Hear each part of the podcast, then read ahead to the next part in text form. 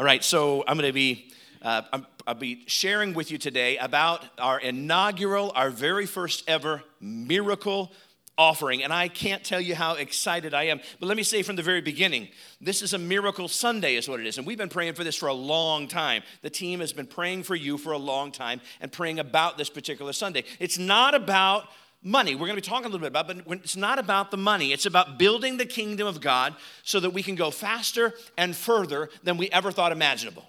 See, I'm going to say that again because it's such it's where we're at. It's about building the kingdom of God and advancing faster and going further than we ever thought was possible. And so, if you're new to New Life Church, this is a unique and it's a very special day. This is the first time we've ever done a day like this since we started the church oh, nearly eight years ago. We want you to know that what God is doing through the faith of the family that we call New Life Church. And, and we don't want you to feel like you were invited here today because we want your money. So, sit back and relax and see what God will do in this gathering. Today is a day that's unlike any other day. Today is a day where people are going to make sacrificial gifts. True stories, let me give you just four, maybe five. I, I, think of the couple who came and uh, they, a few weeks ago, probably close to their payday, they had very, very, very young children. These are true stories. Uh, they, they, they gave their miracle offering early, probably because it was closer to their payday. And then the Spirit of the Lord spoke to them in one of the gatherings that we had and they came up to me afterwards with tears in their eyes and, and, and took a check. And I was wearing a, a, a, a shirt with a pocket, and they stuck it in my pocket, gave me a hug, and just walked away. Opened it up later, and that, that, uh, that offering inside that, I kid you not, had to have been at least both of, their, uh, both of them combined a week's pay easily. That they, they said this, it wasn't enough, is what it said. It wasn't enough. Uh, this is the miracle offering that God has spoken to us. And I said, Thank you. I, but I, I said, Thank you for your sacrifice. I think of the youth, a young lady um, who said, Hey, I can't wait to give in the miracle offering. A teenager in our church, I can't wait to give to, for, to the miracle offering. I've been saving my money and I'm looking forward to the 18th of November. That speaks volumes. I think of that little boy in our church who came to me and said, Miracle Offering Sunday is coming. Yes, it's coming, son. He said, I can't wait to give. I've been saving. And he said this He said, I'm going to give it all. That makes all the difference in the world. The senior saint who's living on a fixed income and, and yet has strategically set aside a generous and sacrificial gift to help provide a miracle for other people. We say thank you for your sacrifice. The, the, the senior saint that came up to me after the first gathering and said, Pastor, I got to tell you something. I said, Can I share your story? After he told me, he said, Yes, you can. He, said, I got to tell you something. I said, what, what do you want to tell me? He said, I was grappling over this thing. I knew that the miracle offering Sunday was coming, but I live on a fixed income, but I knew I wanted to give a certain amount. And he said, Last Wednesday, he said, The Lord spoke to me and said, Double it. And I said, I don't know how I can do that because to me, and he stated the amount, which was a significant amount. He said, To me, that's an amount I would miss from my checkbook. You know what I'm saying? I said, I totally understand what you're saying. He said, he said, uh, I've been in the banking industry my whole career. And he said, So I still balance my checkbook with a pencil and the paper and I reconcile everything. I don't use the computer. He said, I want to make sure. And he said, My checkbook balances to the penny every month and it has for decades. He said, Until. And I said, Uh oh. He said, Yeah. He said, Until this, this, this time. He said, I tried to balance my checkbook and I couldn't balance it. So he said, I went back two months when it was balanced and I still couldn't work through it. And he said, it was the double amount that the Lord had challenged me to the penny to give to the Lord in the miracle offering. And he said, Here's what I'm telling you is going to happen. He said, I guarantee you, when I get home after I gave the gift, probably Monday or Tuesday, I will balance it and it will work out just fine. He said, Somehow the Lord multiplied my fixed income and he has made a way so that I could give twice as much, come on now, as what I thought I was going to be able to give. That's how, and he said to me, He said, I'm a little afraid to share this you can. I said, Why are you afraid to share this? He said, Because I think people look at me like I'm nuts, like it's just a math error. I said, Dude, you were in the banking industry for almost five decades. You don't make math errors. This, this, is a, this is a supernatural way that God has chosen to use you at such a, such a time as this. And so, for all of these people, big, little, listen, young, old, we just want to say thank you for your sacrifice because we are, we are blessed to be a blessing. Can someone say amen? And it's not about how much you and I can retain, how much we can keep, how much we can hoard, but which, how we can make a difference with what the Lord has entrusted to us. Our time is not ours, our talent is not ours, our treasure is not ours. It all belongs to God. Now we can say that, it makes a good bumper sticker, it's something that sounds good from the pulpit, but is it what we live? Do we really believe that everything we have doesn't belong to us anyway? We are just managers and stewards of that which God has graced us with. Every breath that we breathe is on loan from Almighty God. Can someone say amen? And so, God is, listen, some of you today in this miracle offering Sunday, I'm so excited for you because I know what happened in the first gathering. And I know it's going to happen in this gathering. I know that I know that I know that some of you today are going to give out of your abundance. God has blessed you, and, and you know it, and you're thankful for that. Someone told me, they said, You know what, Pastor? Uh, this year, I will have tithed and given more than I made in the first year that I started working at the company that I'm with. That's the blessings of the Lord. That's abundance that God gives that, that He entrusts to His people. And He says, If I can't trust you with the little, I can't trust you with a lot. That's what he tells us, right? And God doesn't lie, and it's his rules, and we can't neg- negotiate and we can't change that. We just have to believe it. So some of you are going to give out of your abundance today, and it's so cool. Some of you today are going to give out because of a, a, sense of freedom that you have. I mean, you really feel a sense of freedom. You used to be ruled by debt and credit cards and, and uh, keeping up with the, the Joneses. And God has helped you to gain financial peace in your life. And maybe some of that uh, training and teaching came through the ministries here at New Life, but you've learned to live like no one else. So now you can give like no one else. And it's a good feeling, and God has blessed you. And I'm so happy that you've got that sense of freedom to be able to do that. And some of you are going to be given out of a sense of freedom this morning because your life has been ruled by addiction. You've struggled with the things of addiction, and you know, you know that God has broken the chains of addiction, and now you want to help other people find freedom from the addiction and the bondage and the weight that the enemy is trying to put upon them. And you say, God, I want to be a part of the miracle. Settle down.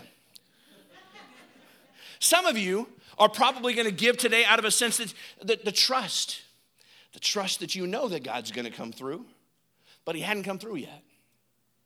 And see, you're not going to wait until God does come through, but you're going by faith and saying, God, I know you're going to come through. And because I know you're going to come through in advance, I'm going to go ahead and trust you, and I'm going to step out in faith. And I'm going to wait on my miracle while I muster up the spiritual strength to be able to provide a miracle for somebody else, while I'm persevering in the faith, knowing that God is going to come through for me. The Bible says in James chapter 1 verse number 12, "Blessed is the man who perseveres under trial, for when he has stood the test, he will receive the crown of life that God has promised to those who love him." And that's where some of you are at today. Man, you're standing up under trial and you're being blessed by God and you know that God's going to come through for you. And you're saying, "God, I want to be used by you even in the midst of my candidacy for a miracle.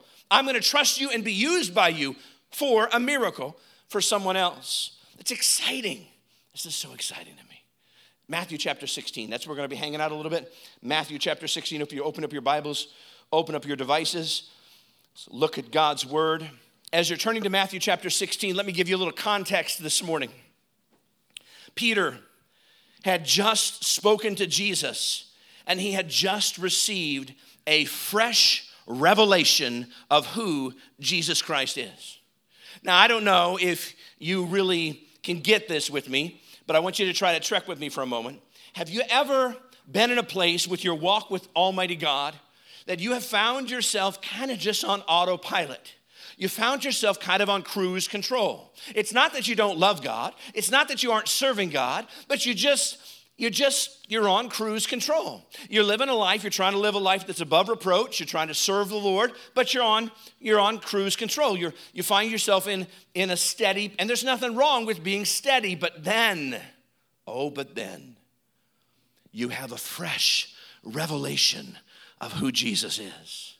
Man if you've never had a fresh revelation of who jesus is you need to have a fresh encounter with god and so Peter has this fresh encounter with God. And when he does have this fresh revelation of who Jesus is, he says to him, He says, You are the Christ, the Son of the living God.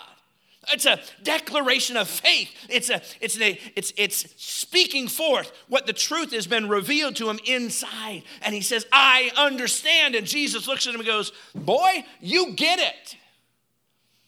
In so many words, you, you get it. He communicates to him, you get it. And then Jesus says in Matthew chapter 16, verse number 18, he says, And I tell you, that you were Peter, and on this rock I will build my church, and the gates of Hades will not overcome it. This is one of those times that I really appreciate the King James. And you are Peter, and on this rock I will build my church, and the gates of hell will not prevail against it, is what it says. Listen, listen, this is what Jesus is saying to Peter. Y'all, you got, got to get this. Jesus is the chief cornerstone. He is the rock. Um, but when Jesus changed Simon's name earlier in the ministry to Peter, see, Peter actually means rock. So um, the rock wasn't the first rock before the rock that we know today as the rock, you know I'm talking about?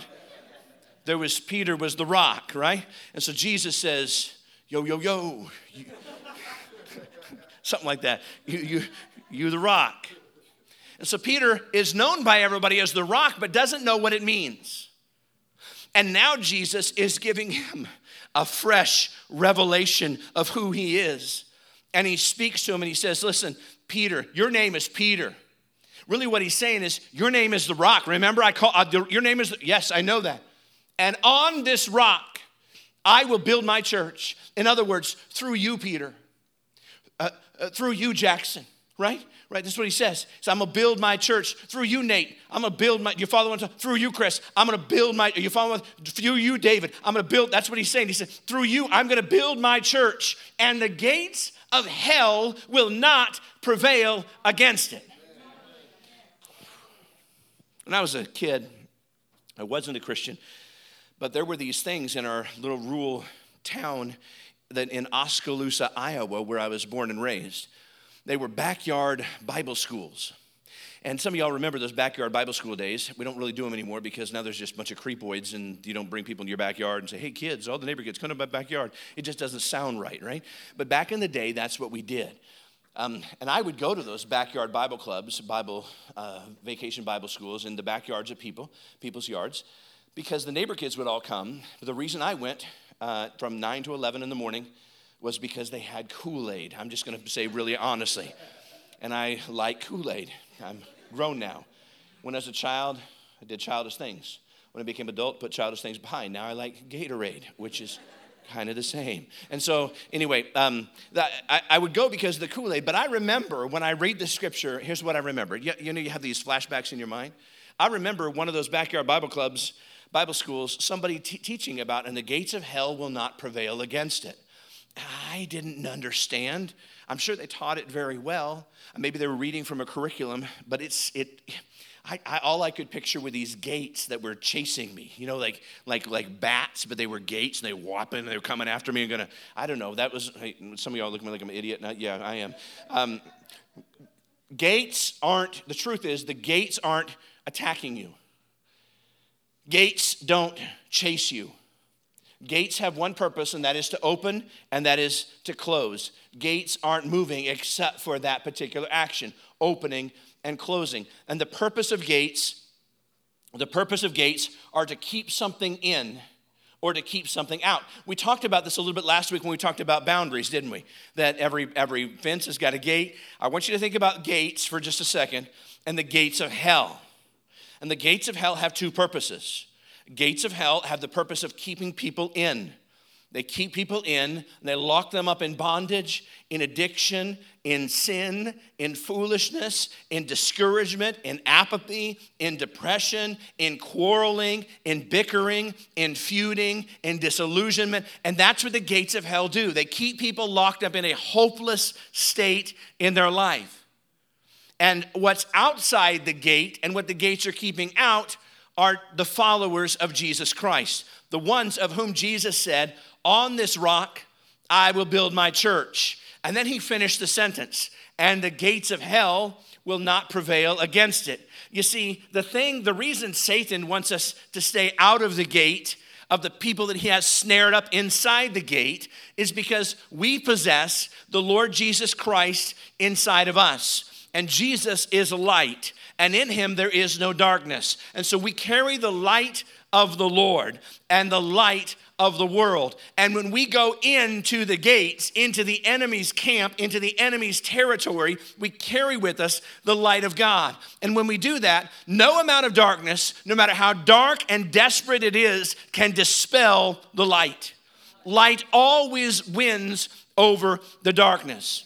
And so Jesus is most, you got to understand this, guys. I want you to know that as New Life Church, we are going in through the gates. Can someone say yes? We are going to go where nobody else wants to go in. We're going to move forward, and the gates of hell will not prevail against the church of Jesus Christ. That's a part of the family that you're a part of. Now, when Jesus was saying to his disciples that the gates of hell won't prevail against it, he liked to use illustrations of what was around him at that time. Sometimes he would use agrarian illustrations because um, fields were nearby. He could point to the fields and say they're white for the harvest. Uh, he would use uh, agriculture, agrarian, agricultural uh, illustrations. He would use illustrations about the water because he was on the seashore and on the sea.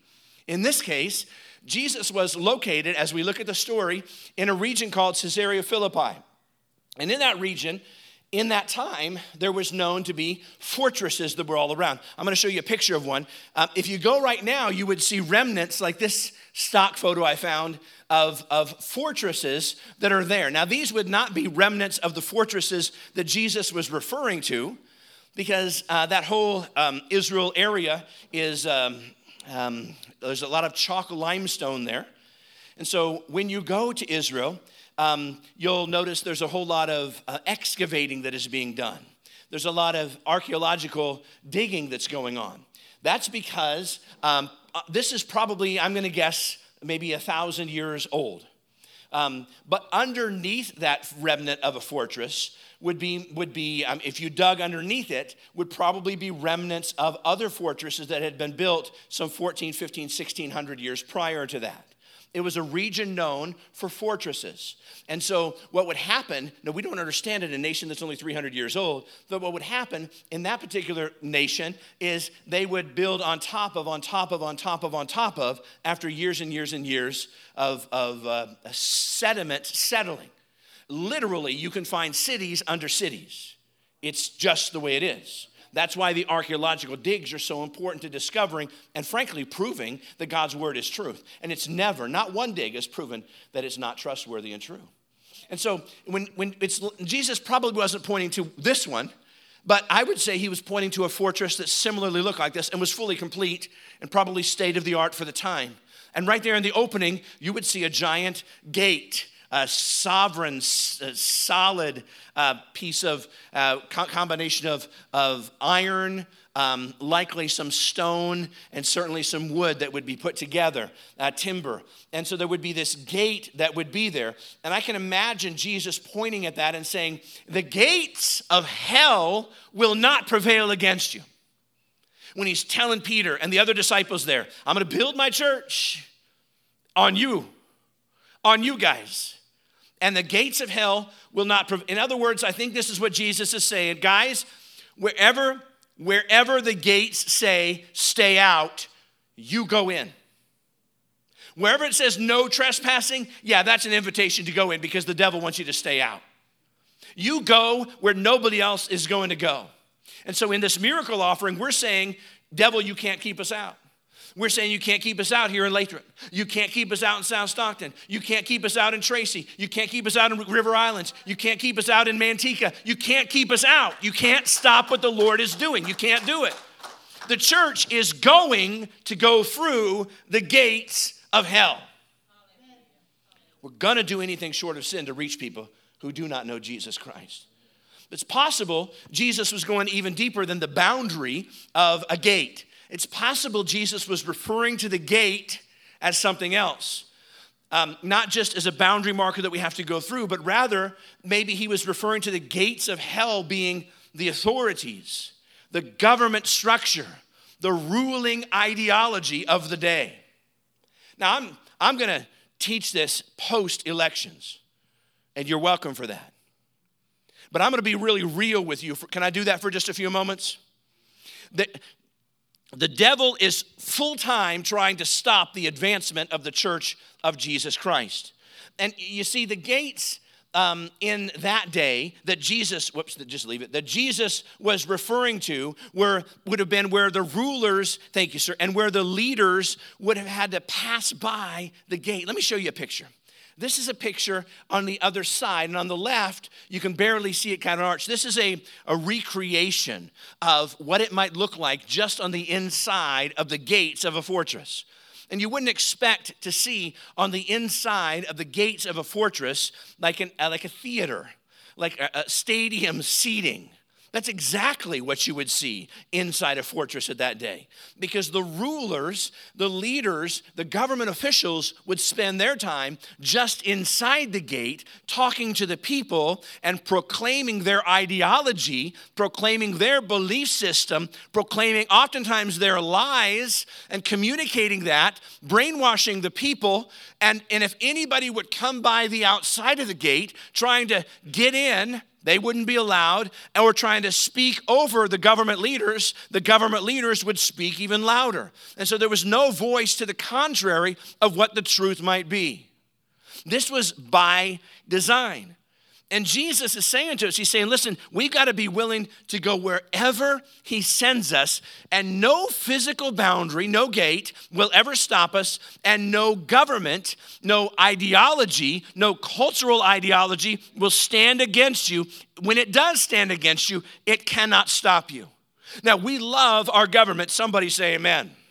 We live in the greatest nation on the planet. We do, and but we've got to work to keep it that way. I don't know if you're aware or not, but California is typically not pro Jesus Christ. Did you know that? Did you know that? Some of y'all lived here your whole life. And that's a blessing, and sometimes that's not a blessing because you don't know outside of the ideology that, that, that is right here in California. But the rest of the nation, particularly conservative, Christian, Bible Belt kind of nation, is looking at us and going, Are you crazy? It's happening. I had to have a conversation with a, a, friend of mine who we used to pastor at a different church in the Midwest who kept sending messages, um, posting things on Facebook that were what I just call nuts, right? It would just post things about how horrible California is. Now, some of the stuff was truth, but I, but I, but I finally got so, so frustrated by that. I sent a message and said, Bro, I live here. God moved us here. We're trying to be, listen, light shines brightest in the darkest. Does, does it not do that? And, and he's, bro, I'm sorry, I didn't mean any offense by it. I said, well, let's invest our time a little bit more praying uh, and a little less uh, condemning. How's that sound? And so I don't know if it made a difference, but it really, uh, it was a good com- uh, communication that we had. Listen, um, there are going to be more conflicts and more resistance to the kingdom of God and moving the kingdom of God forward in the days, weeks, months, and years ahead. There's going to be a lot. Listen, if you thought that the current administration in the state of California was liberal, they're going to look conservative compared to the new, new administration. It is coming, guys. And the attack on the church, I'm going to give you a couple examples, are very, very real in real time. Things are going to change from my grandchildren. Things are going to change for my great grandchildren. It's going to look different. If the, I'm not saying that it's doom and gloom. I'm not saying. I'm saying we must we must rise up, and we do that by kneeling down, by praying. We must be people of prayer and penetration while we have the opportunity. See, what I'm saying here is um, uh, we're being attacked on the moral side of things. Uh, did you know that a church, to be a church, uh, has to have a, um, an IRS status of a 501c3. Um, that means you're a not for profit, and a not for profit means you're a charitable institution where people can give charitable contributions to. It's just part of being a church, right? It's what the United States does, it's what we do. There is an attack on the foundation of that, particularly in the state of California. The attack on the foundation of that comes in two ways. Number one is a slippery slope, number two is a direct attack. The direct attack, I'll ch- tackle that one first, is what they're trying to do, and we're almost getting daily information about this. What they're trying to do at the state level, and then it's going to happen because as California goes, oftentimes so goes the nation. At the, at the state level, they're trying to remove and revoke the 501c3 status from churches. In other words, that would make churches where every dollar you give, 25 cents has to go out to the government, or 35 cents has to go out to the government, depending on how much we collect. Taxes would then have to be paid on the property and the income that the church receives. That would be utterly destructive to ministries that are based upon Sunday morning offerings. You follow what I'm saying? That's a direct assault. And another way they're trying to do this is they're allowing churches to be approved through the state of California that are, quote, churches worshiping a lowercase g God. There is an actual church that has its graven image idol and actually exists in Santa Cruz today. It is known as the, uh, affectionately, as the beer church.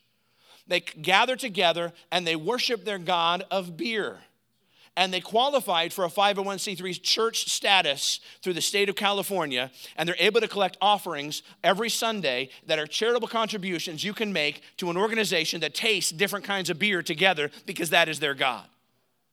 What other state in the union would approve such ludicrousy as that? Uh, it's happening, and, and what's going to happen is I think it's a ploy of the devil, whether it's a direct ploy of people doing it or not, a ploy of the devil. Because before long, somebody's going to rise up and say, That is stupid. That is ridiculous.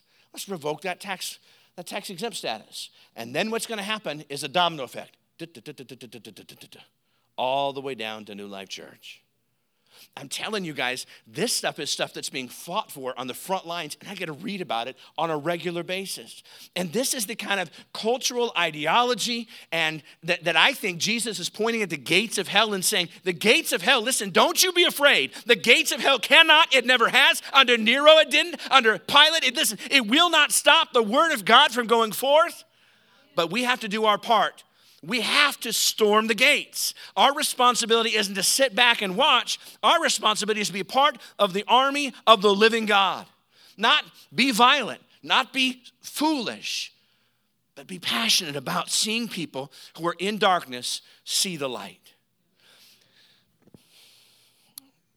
We have found tremendous favor with our local government here in the city of Lathrop.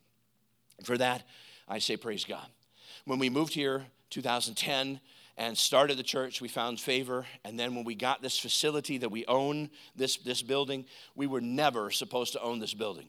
This building was built for light industrial, this building was built for commercial, and is primarily built for warehousing space. So we aren't the biggest, um, let me say this. Many of the tenants in this don't, we're not like, they're not like our biggest fans. Some of the owners of buildings. And I don't want to be like, who cares? I want to be like, bless them. So we try to take them gifts when we, we do. When we do activities, we try to, I'd go and knock on every door and talk to every owner. Sometimes I get a handshake, sometimes I don't. Just let them know, hey, I know you close on Saturdays, but we're still going to have an event here, and we want you to be aware that whatever, if there's any trouble, anything, you let us know. And then you clean up, we'll make sure we clean up. We try to fortify good relationships. But the reason is, is because everybody knows that we have the largest facility of all the facilities in this complex, and we're 501c3. Do you follow what I'm saying? So some, that means we're nonprofit. We don't pay property taxes like everybody else does for our portion of the property. And so we pay our way. You guys, when I say we, that's all of us, right? We're all in this family together. But we're trying to be good witnesses. All I know is I think that Jesus is talking about the uh, government and the ideology and the rulers, the principalities and the powers and all those things. He's saying it, it, you, the gates of hell will not prevail you be able to go through those. And so when we moved here and we found out about this building, went to the city, and the city said, We have no record that that could ever be a church. They, we have no record that that could have ever been a church. It was a church prior to this, and then we got the facility. Um, and so therefore, it can't be zoned as a church. Oh no, what are we going to do? So we appealed to the city. Thankfully, we were in the biggest some of y'all don't want to say thankful, but we were in the biggest recession of our lifetime at that point. And so a lot of buildings were vacant. A lot of homes were going under. And so our appeal to the city was well, would you like the building to be used to help the community in this most difficult, dark time? Because we can offer help. Or do you want us to step back from that? And it, they approved it. And the Bible says in the book of James, you have not because you ask not. So I went in, we went in and asked. We asked for something else. We said, okay, thank you for granting us the permit to make sure that this could be a church as long as New Life is here. But would you go ahead and extend on that too? That if we decide to expand into the next building and the next building and the next building, just should the Lord allow us to uh, get more of these properties that are here, that you'll go ahead and tack those on too. I thought, well, you have not because you asked not. And they said yes. So if we were to get all of the buildings, now that's not going to happen, they all would become New Life Church, and we've got it in writing. And that's favor of the government. That's what God says, and the gates of hell will not prevail against it. So we've got, we've got, and look at this. In this place that we're in, we've got plenty of parking. We've got five, 525,000 cars drive by the front of this church every day. So I'm just telling you, there's opportunities for us to have exposure and so forth, room for expansion. I'm just excited. So we're believing for supernatural favor in the other communities that we're moving into as well. And so today, when we give in our miracle offering, I just want to show you what we're not building is we are, we are not.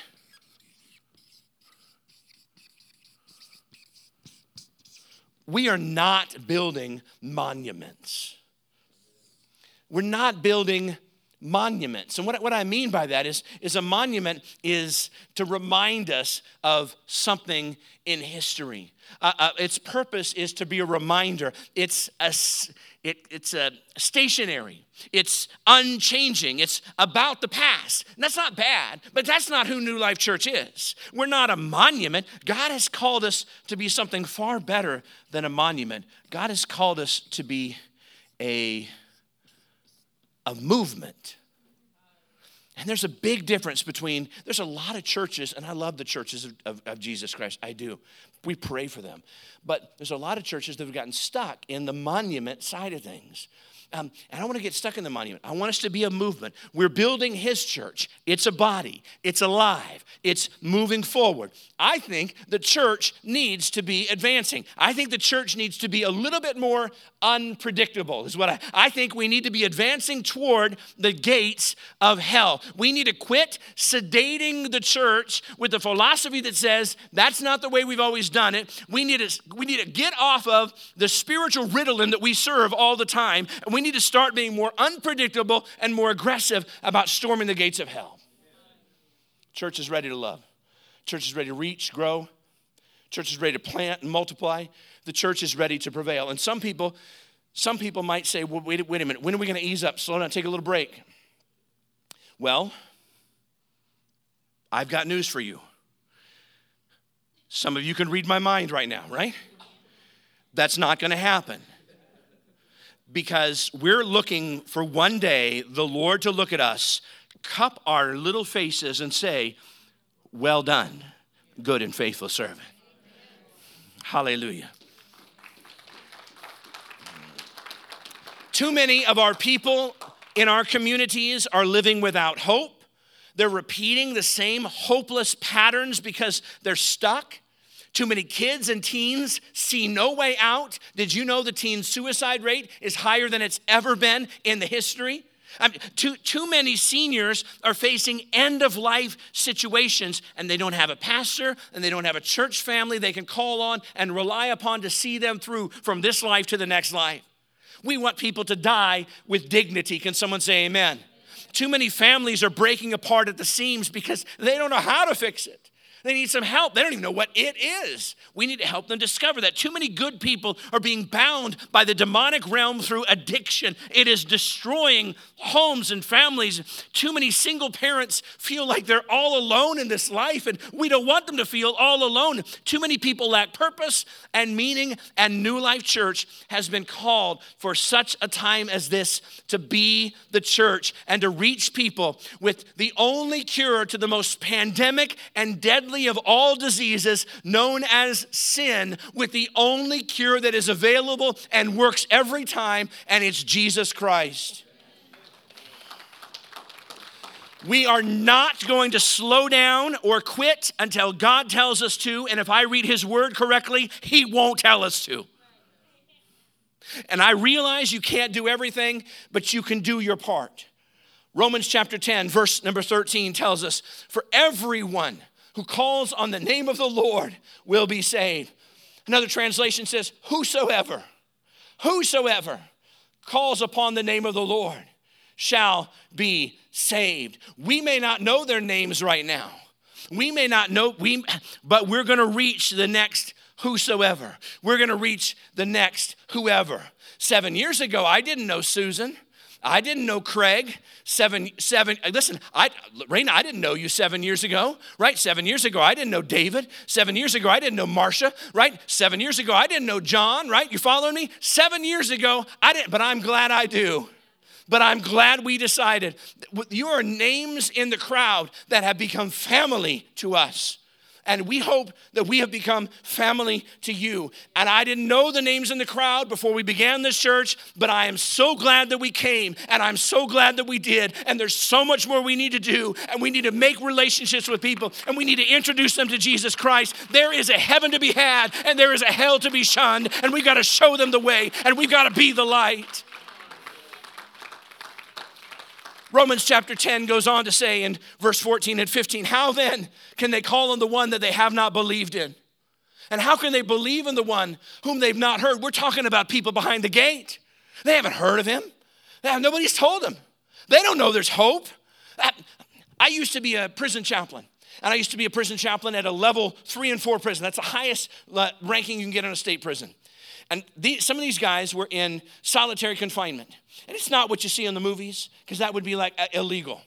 But it is like this they're in a six by 10, um, sometimes smaller, sometimes six by eight, concrete room with one light at the top, a solid steel or concrete bed, and a solid steel sink and toilet kind of combo. I mean, you can stretch your arms out, and that's as far as you can go. And the only light that they ever get in that for 23 hours a day is that one light on the ceiling. And when you interview these people, these, this happened to be a men's prison, when you interview these guys, when you talk to them, you ask them, what do you miss the most? They don't say, believe it or not, companionship, relationship, because they're by themselves. What they say is they miss light. And one hour a day, they're allowed to go out into the light. And it's not walking around like you'd think. They're put into about a 14 by about a 10 foot cage, like you'd put your hunting dogs in.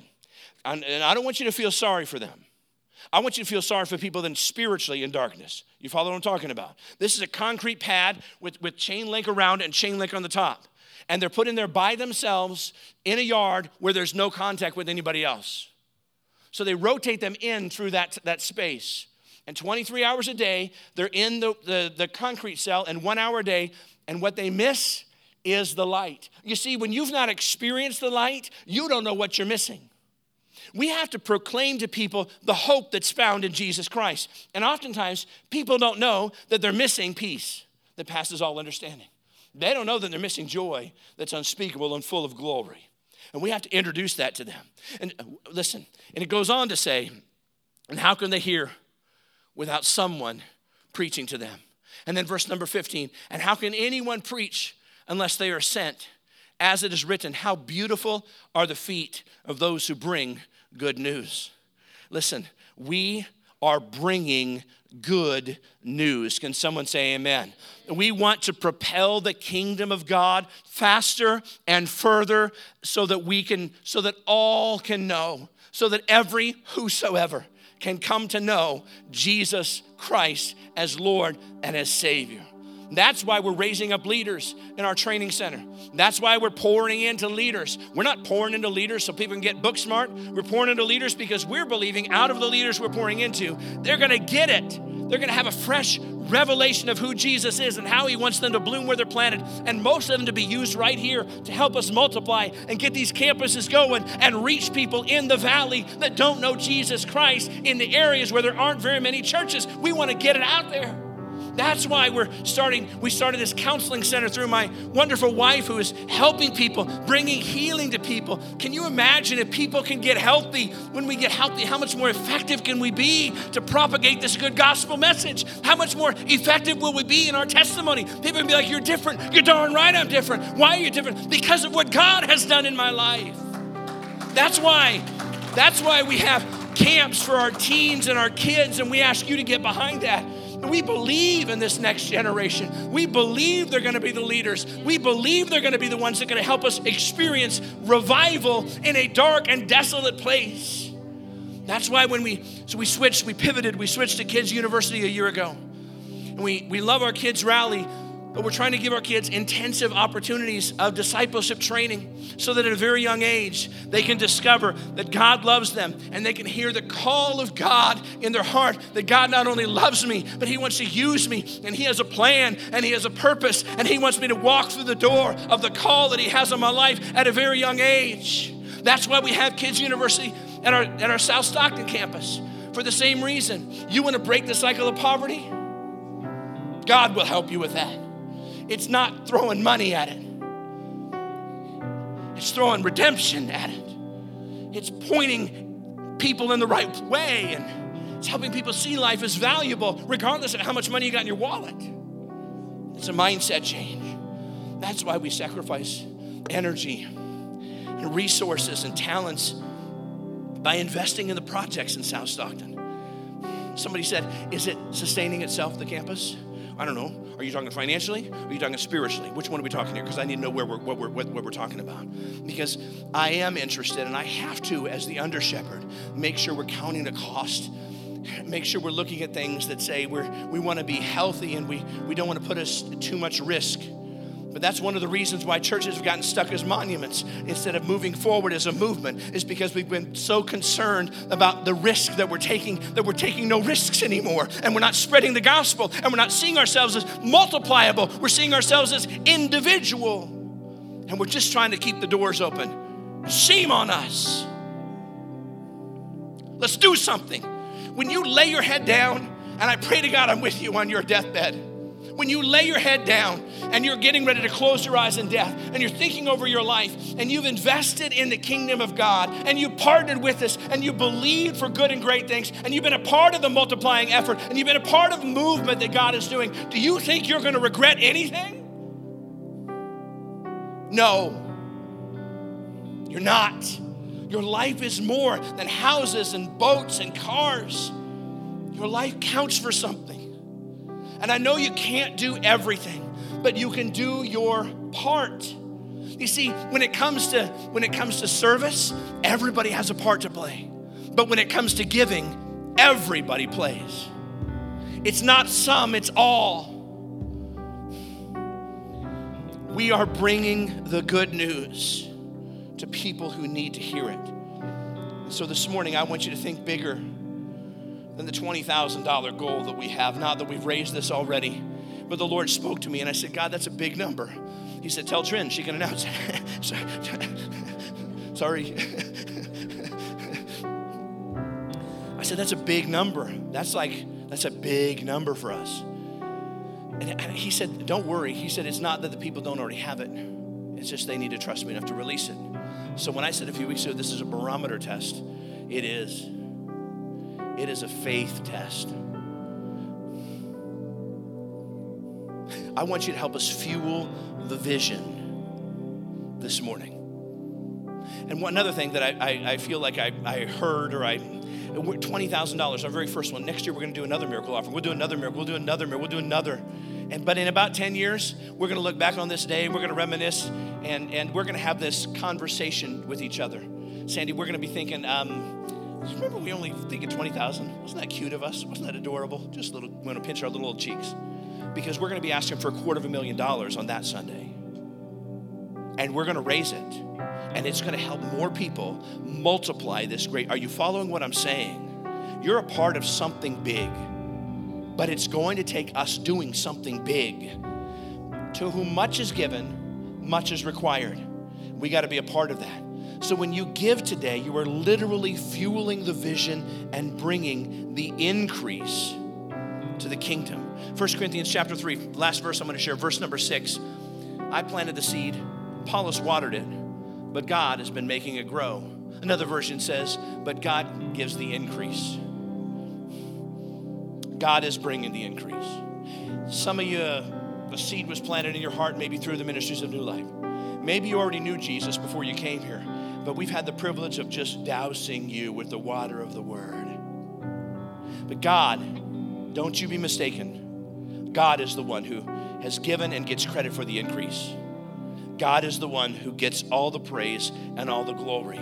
And God is bringing the increase. And may another whosoever call upon his name, and may the gates of hell not prevail against the church in the Central Valley of California as we do our part and we see people come to know Jesus Christ. Would you stand to your feet this morning and let's praise God together in unison? God, you're worthy of praise and glory and honor. And we love you and we are delighted to be a part of the vision, a part of the fuel. We're delighted to be a part of what you are doing, and we give you praise. We give you praise. Now, I don't know if I can preach any harder than I preached this morning, guys. I don't know if I got it in this body to preach harder than this, but I am telling you that I'm preaching as much to me as I am to you. And so here's how we're going to handle this this morning. Some of you, for six, seven weeks, as we've been announcing this, have been praying about it, searching your hearts, and trying to figure out how you can be part of this miracle. I tell you, so far in the first gathering, we have seen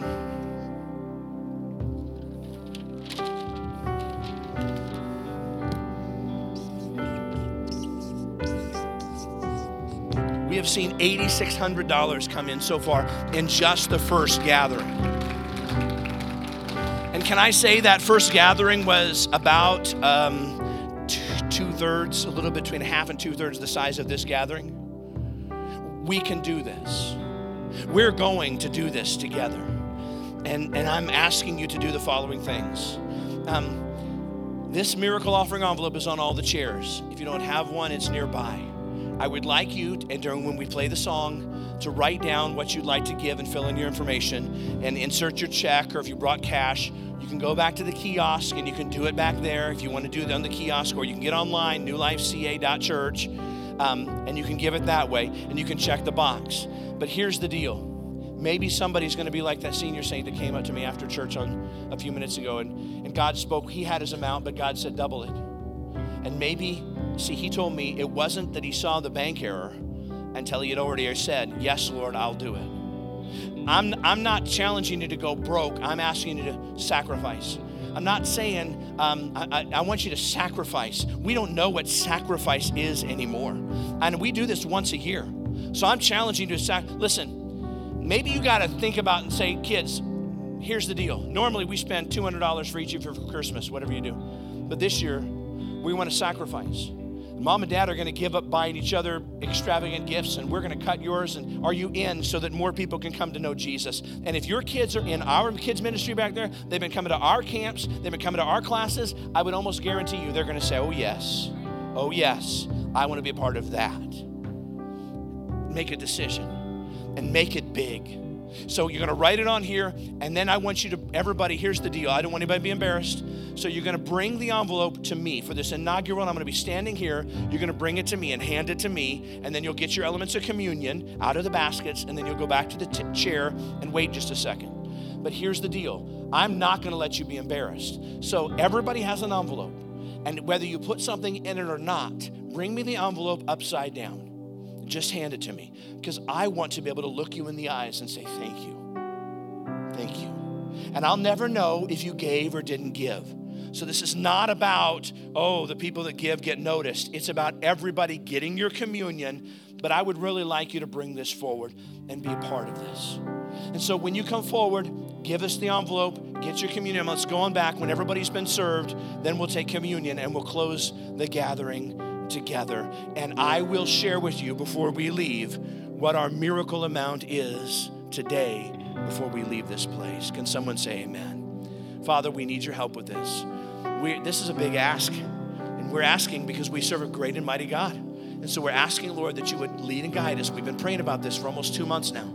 We've been announcing it for almost two months now. And we, Lord, if somebody's turned a deaf ear to it, wake, their ear, wake them up right now. Unclog those ears, uns, open up those eyes.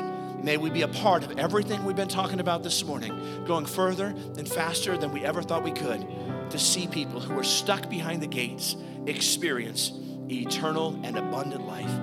In Jesus' name, amen. It is appropriate and it is fitting that we should take just a moment and we should worship the Lord. This Thursday is Thanksgiving. Can we have an attitude of gratitude to the King of Kings and Lord of Lords right now and just say, Thank you, Jesus? Can we take like 30 seconds and say, Thank you, Lord? Thank you, Lord. Come on now, worship God and just say, Thank you, thank you, Lord. God, you're such a good and great God. You're holy, you're supreme, you're true, you're right, and you're real. And you never, never, never, ever, ever, ever fail us. Glory to God. Glory to God. Glory to God. Glory to God. Glory to God. Hallelujah.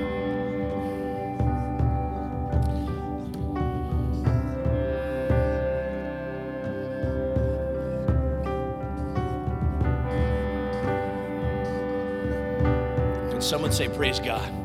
Praise God. Praise God.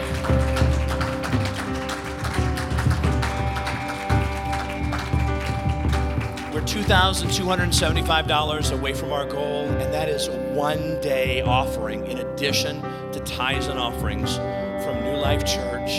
This is hands down, by far, the biggest single day offering that this church has ever had in its entire history. And there are a few folks that have told me, listen, I'm not done yet. I want to be a part of this. And so here's the deal listen, you can give online, you can just mark it miracle offering so we know. And you can also bring it next week. We're just we'll keep adding to it if it's your miracle offering. And i don't know about you but i absolutely positively believe with everything in me that we're going to exceed that $20000 goal. What a miracle god has done. Come on now through you and through me today. Hallelujah. Hallelujah. Praise god. I am so proud of you new life church. May the lord bless you. May he keep you May he make his face to shine upon you. May he lift up his countenance upon you. May he give you rest and may he give you peace. I want to wish you from our family to your family, our family, a very happy Thanksgiving. God bless you, friends. You are dismissed. Amen. Amen.